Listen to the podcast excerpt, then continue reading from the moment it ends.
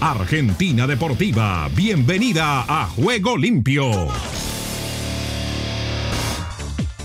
¿Qué tal Ricardo y amigos de Juego Limpio? Bienvenidos a la información deportiva desde el sur del continente, aquí en la República Argentina. Estamos hablando del el fútbol de la liga profesional. Restan pocos días para que el fútbol argentino conozca a su nuevo campeón. Boca, tras la victoria ante Racing por penales, se convirtió en el primer finalista y enfrentará a Tigre, que también desde los 12 pasos eliminó a Argentinos en la otra semifinal en cancha de Huracán. El choque por el título de la Copa de la Liga Profesional de Fútbol 2022 entre Boca y Tigre se llevará a cabo el próximo domingo 22 de mayo desde las 16 horas y será en el estadio Mario Alberto Kempes de Córdoba. El árbitro está por confirmar aún. Solo en la final habrá tiempo extra de 30 minutos si el encuentro termina empatado y en caso de que persista la paridad después del suplementario el campeón se conocerá tras los penales. Tanto en los cuartos de final como en las semifinales solamente se establecieron los disparos desde los 12 pasos cuando hubo igualdad al cabo de los 90 minutos reglamentarios. Tal como sucedió en las semifinales, la cita crucial se jugará con público de ambos equipos en las tribunas del Estadio Cordobés. El regreso de los visitantes es una de las cuentas pendientes en el fútbol argentino y es por eso que la liga profesional dejó un mensaje en sus redes sociales. Si estas instancias finales de la Copa se desarrollan con éxito, el triunfo será de todos y se tratará de un gran avance rumbo al sueño general que vuelvan a nuestro fútbol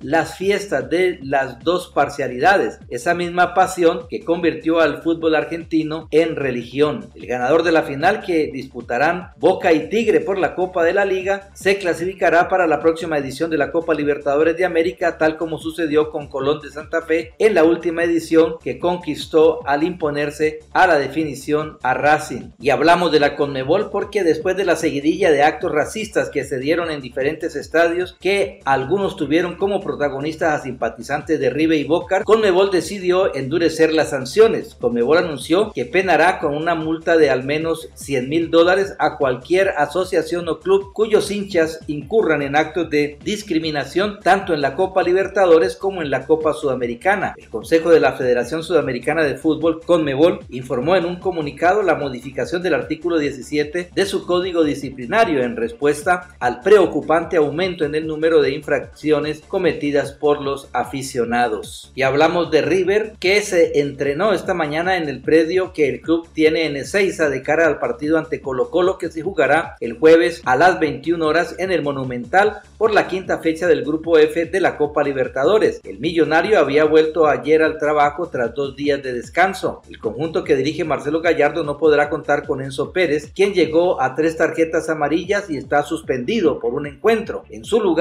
ingresará Bruno Suculini mientras que el gran interrogante pasa por saber si Tomás Pochettino continuará como titular o si lo reemplaza Santiago Simón. En cuanto a los lesionados, Juan Fernando Quintero recibió el alta por el desgarro en el isquiotibial izquierdo y ahora ocuparía un lugar en el banco de suplentes. En tanto, Matías Suárez continúa con su recuperación con una distensión en el sóleo derecho y le apuntan al duelo de la otra semana frente a Alianza Lima. Y hablamos de Huracán porque fueron unos días de muchos rumores y especulaciones tras la dolorosa eliminación en fase de regular de la Copa de la Liga. Si bien el andar del globo había sido muy irregular en el certamen, el haber quedado afuera luego de que los resultados ajenos lo favorecieran por haber caído ante Independiente dejando una pálida imagen generó revuelo. Desde la dirigencia incluso habían reconocido que era momento de hacer una evaluación del proyecto Kudelka, que inició su segunda etapa en el club en el marzo del 2021. Sin embargo, luego de una reunión entre el entrenador y la cúpula dirigencial, Quemera se resolvió continuar por la misma línea y no interrumpir el vínculo que se extiende hasta diciembre con el director técnico Kudelka. Y por último, Lanús se metió en la final del torneo de reserva al imponerse a Central Córdoba de Santiago del Estero por 2 a 1 y definirá la Copa de la Liga frente a Estudiantes de La Plata que había dejado en el camino a River en la otra semifinal. Juan Pablo Krilanovich abrió el marcador para Lanús, lo empató de manera transitoria Luciano Boco para Central Córdoba y fue Matías Vera el encargado de darle la victoria al Granate en un encuentro que se desarrolló en la cancha auxiliar del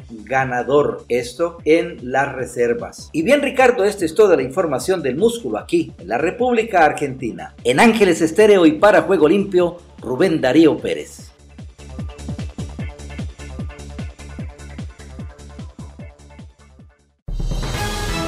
Aquí comienza Deportivo Internacional, una producción de La Voz de América. Les informa Henry Llanos.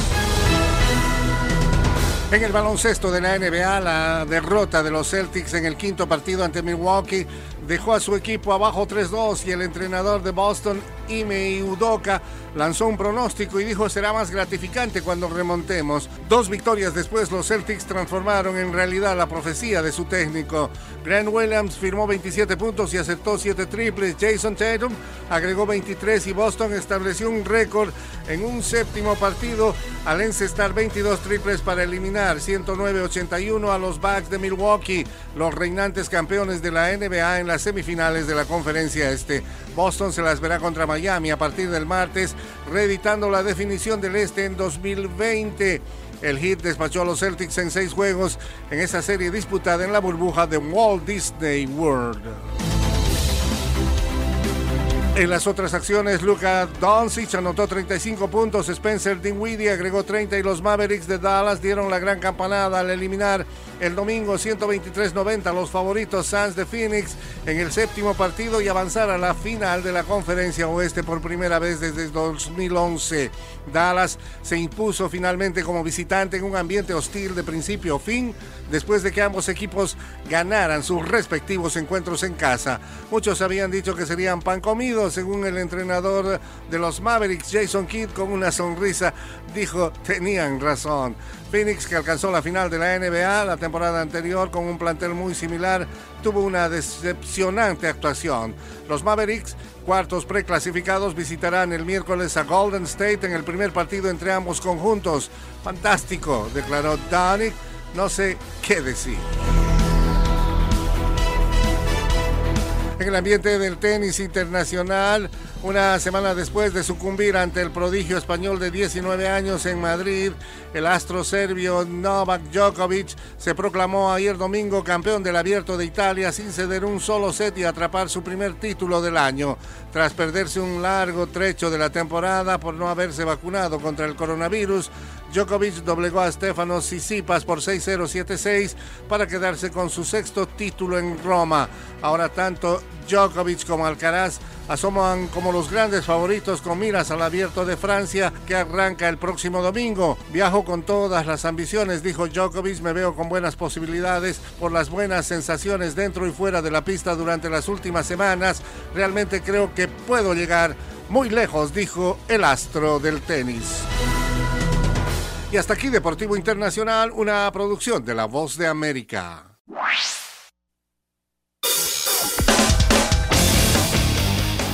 Paraguay está con Juego Limpio.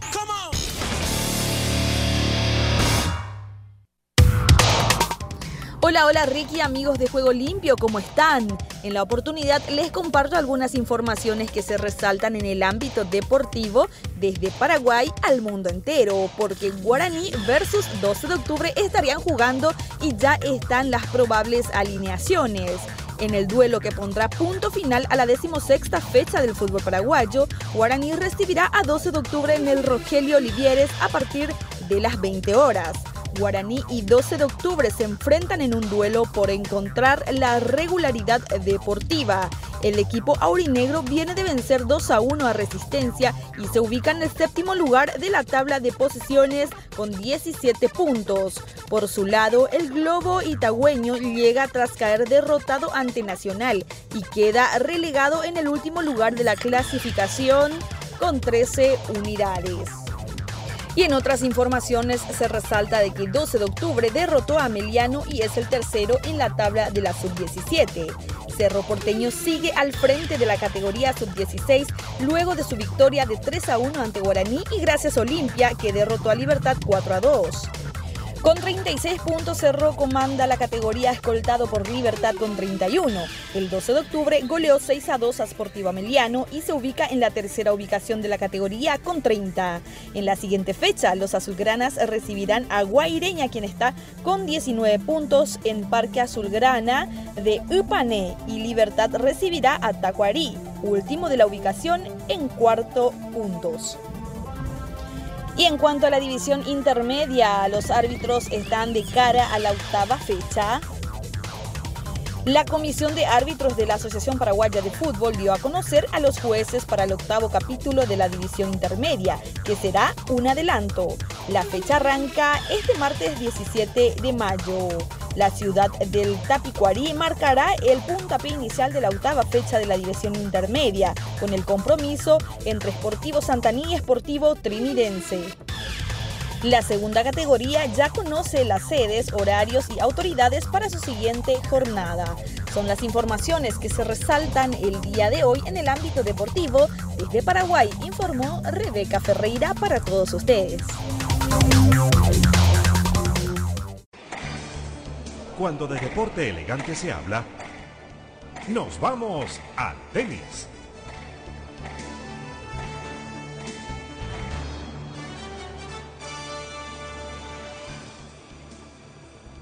Un saludo cordial para los oyentes de Juego Limpio aquí en Ángeles Estéreo, sin fronteras. El torneo internacional BNL de Italia mostró por qué los dos tenistas número uno, masculino y femenina, están en ese lugar.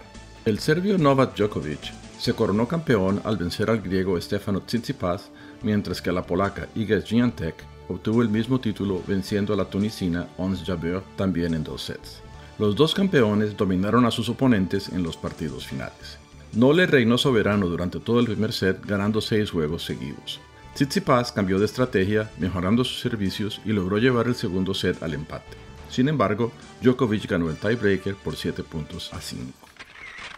Sviantek, por su parte, no le dejó espacio a Jabeur, rompiéndole su primer servicio en los dos sets del partido para vencer con parciales de 6-2 y 6-2. Iga y Novak se llevaron los mil puntos correspondientes y un premio de 836.355 euros. Novak Djokovic hizo historia en Roma al llegar a la victoria número 1000 en la conquista de su 38 título Masters 1000.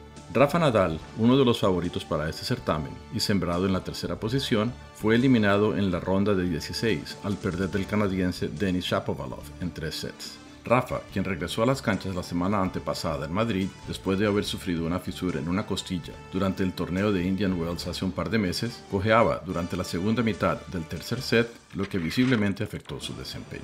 Carlos Alcaraz, después de su victoria en Madrid, optó por dedicarle tiempo a su preparación para Roland Garros.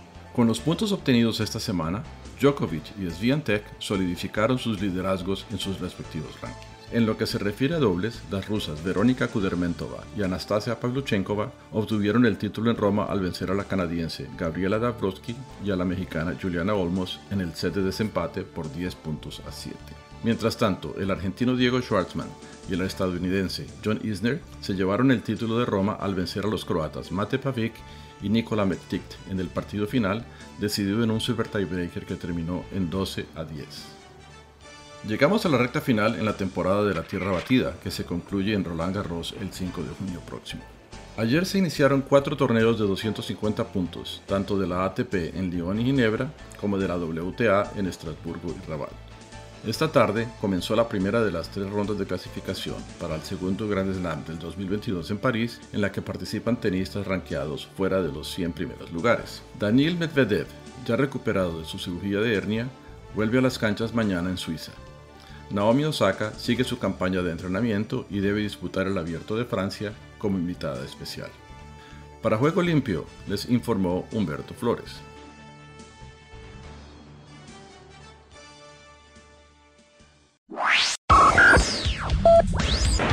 Los eventos especiales tienen su cubrimiento en Juego Limpio.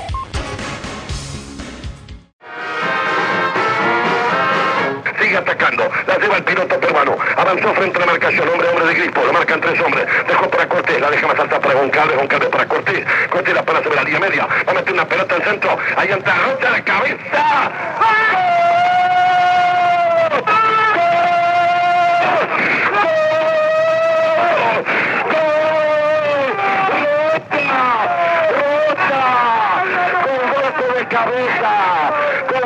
cabeza. Bate Carrizo que dale la muestra contra el pecho. Pedro Virgilio, el verdugo, metió de cabeza. Cuando estamos en los cuatro minutos del último tiempo, corren cuatro, cuatro a dos. Reitero que es de noche por el cielo celeste. Espero que es de noche por el cielo celeste, amigos oyentes. Cuatro a dos, Peñarol esta noche. Una cosa sensacional. Va a poner el silbato, va a poner el silbato, la pelota saca cable, la tira con Rocha, Para Lescano, Lescano para. Y. Suena el silbato, suena el silbato, terminó el partido. Otra vez, otra vez,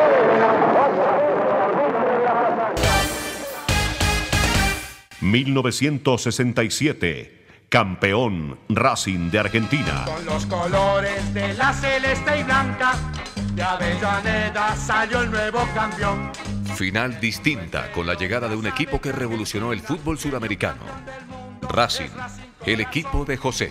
Secas y perfumo, Díaz y Chaval, juntos con Basile, luchan con Martín, Ruli, Muri, Mastio, Yaya con Cardoso, Cárdenas y Rafa salen a ganar. Fue un fútbol combatido, dinámico y muy agresivo, tanto en defensa como en ataque. En el fondo soportado por la calidad de Roberto Perfumo. Bueno, toda esa copa fue muy peleada, muy luchada por los aquellos jugadores de Racing de aquella época. Nacional de Montevideo, un equipo muy duro. Empatamos en la cancha de Racing. En Chile ganamos 2-1. Y el recuerdo fue más, más saliente fueron los partidos con los uruguayos que eran verdaderas guerras. En Chile sí jugamos bien, jugamos muy bien y ganábamos 2-0, después pasamos 2-1 y los jugadores de Nacional nos decían, le va a pasar lo mismo que a River, le va a pasar lo mismo que a River, que River iba ganando 2-0 y perdió, perdió 4-2 contra Peñarol y ahí, ahí se ganaron el mote de gallinas y se les va a pasar lo mismo. Bueno, tuvimos miedo un momento de que pasara eso, pero nuestro equipo defensivamente era muy fuerte.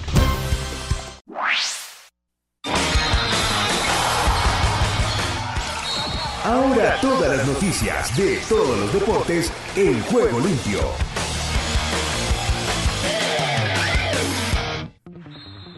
El Junior de Barranquilla recibirá este martes al ya eliminado Oriente Petrolero de Bolivia en el marco de la Copa Suramericana con la necesidad de ganar los dos partidos que le restan como local en la fase de grupos para asegurar su paso a los octavos de final sin depender de otros resultados.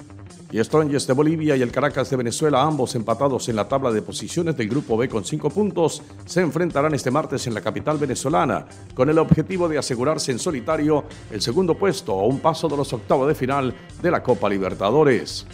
El Bayer Leverkusen alemán visitará este martes al Toluca mexicano para jugar un amistoso en el que el cuadro europeo confía en iniciar un camino para internacionalizar su marca en México. El Flamengo brasileño, presionado por sus malos resultados en el campeonato brasileño, recibe este martes en el Estadio Maracaná a Universidad Católica de Chile en busca de un empate que le permita sellar su pase a los octavos de final de la Copa Libertadores de América. La llegada de Leo Messi al Paris Saint-Germain ha impulsado los ingresos procedentes de los patrocinios, al menos 300 millones de euros en la temporada 2021-2022, un récord en la entidad, confirmaron fuentes del club. El entrenador de Liverpool, Jürgen Klopp, afirmó que su equipo se enfrentará en la final de París contra el Real Madrid, al rival con más experiencia en la Liga de Campeones de este planeta. El Alavés descendió a la segunda división del fútbol español tras caer por 3 a 1 ante el Levante, mientras que el Cádiz, con un gol de Rubén Sobrino, mantuvo vivas sus escasas esperanzas de evitar el descenso al empatar en casa 1 a 1 con el campeón Real Madrid.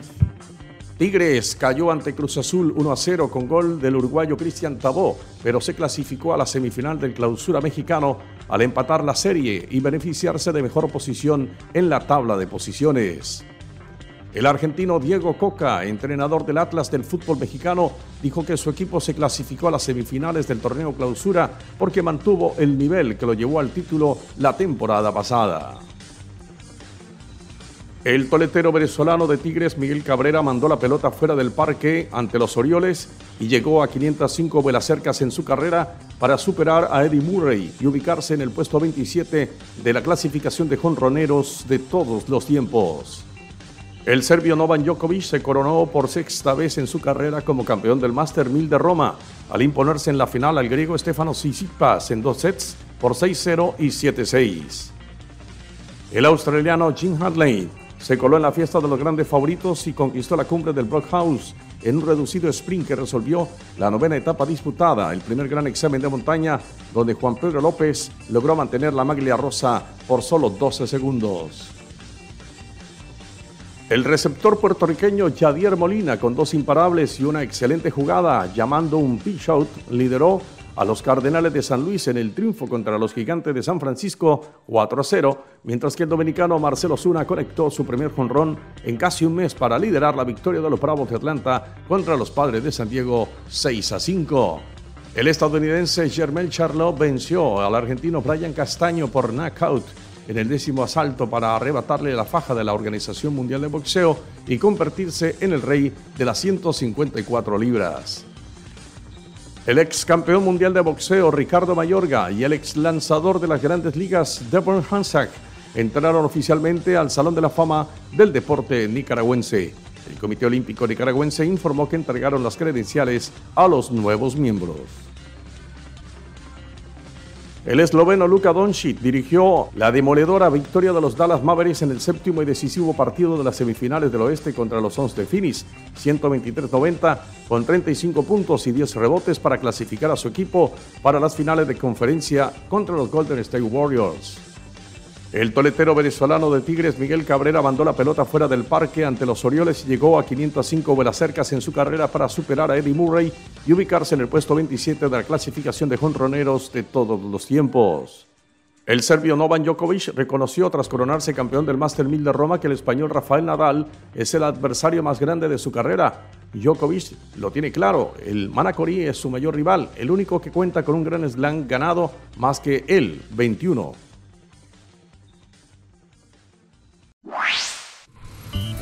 Solo un minuto. Siempre encuentro personas que no se sienten satisfechas.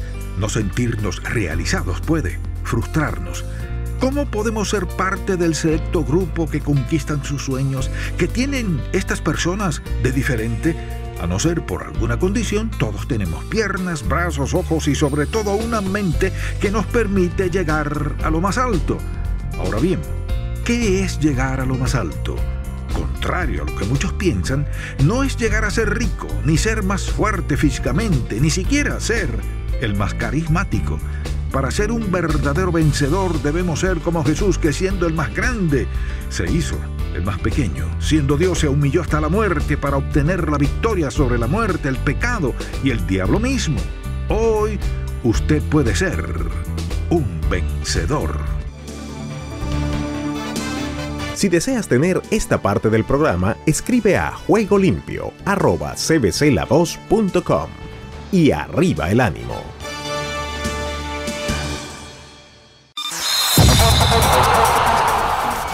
Todo lo bueno tiene su final.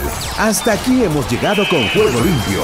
De lunes a viernes. ¿Para qué más?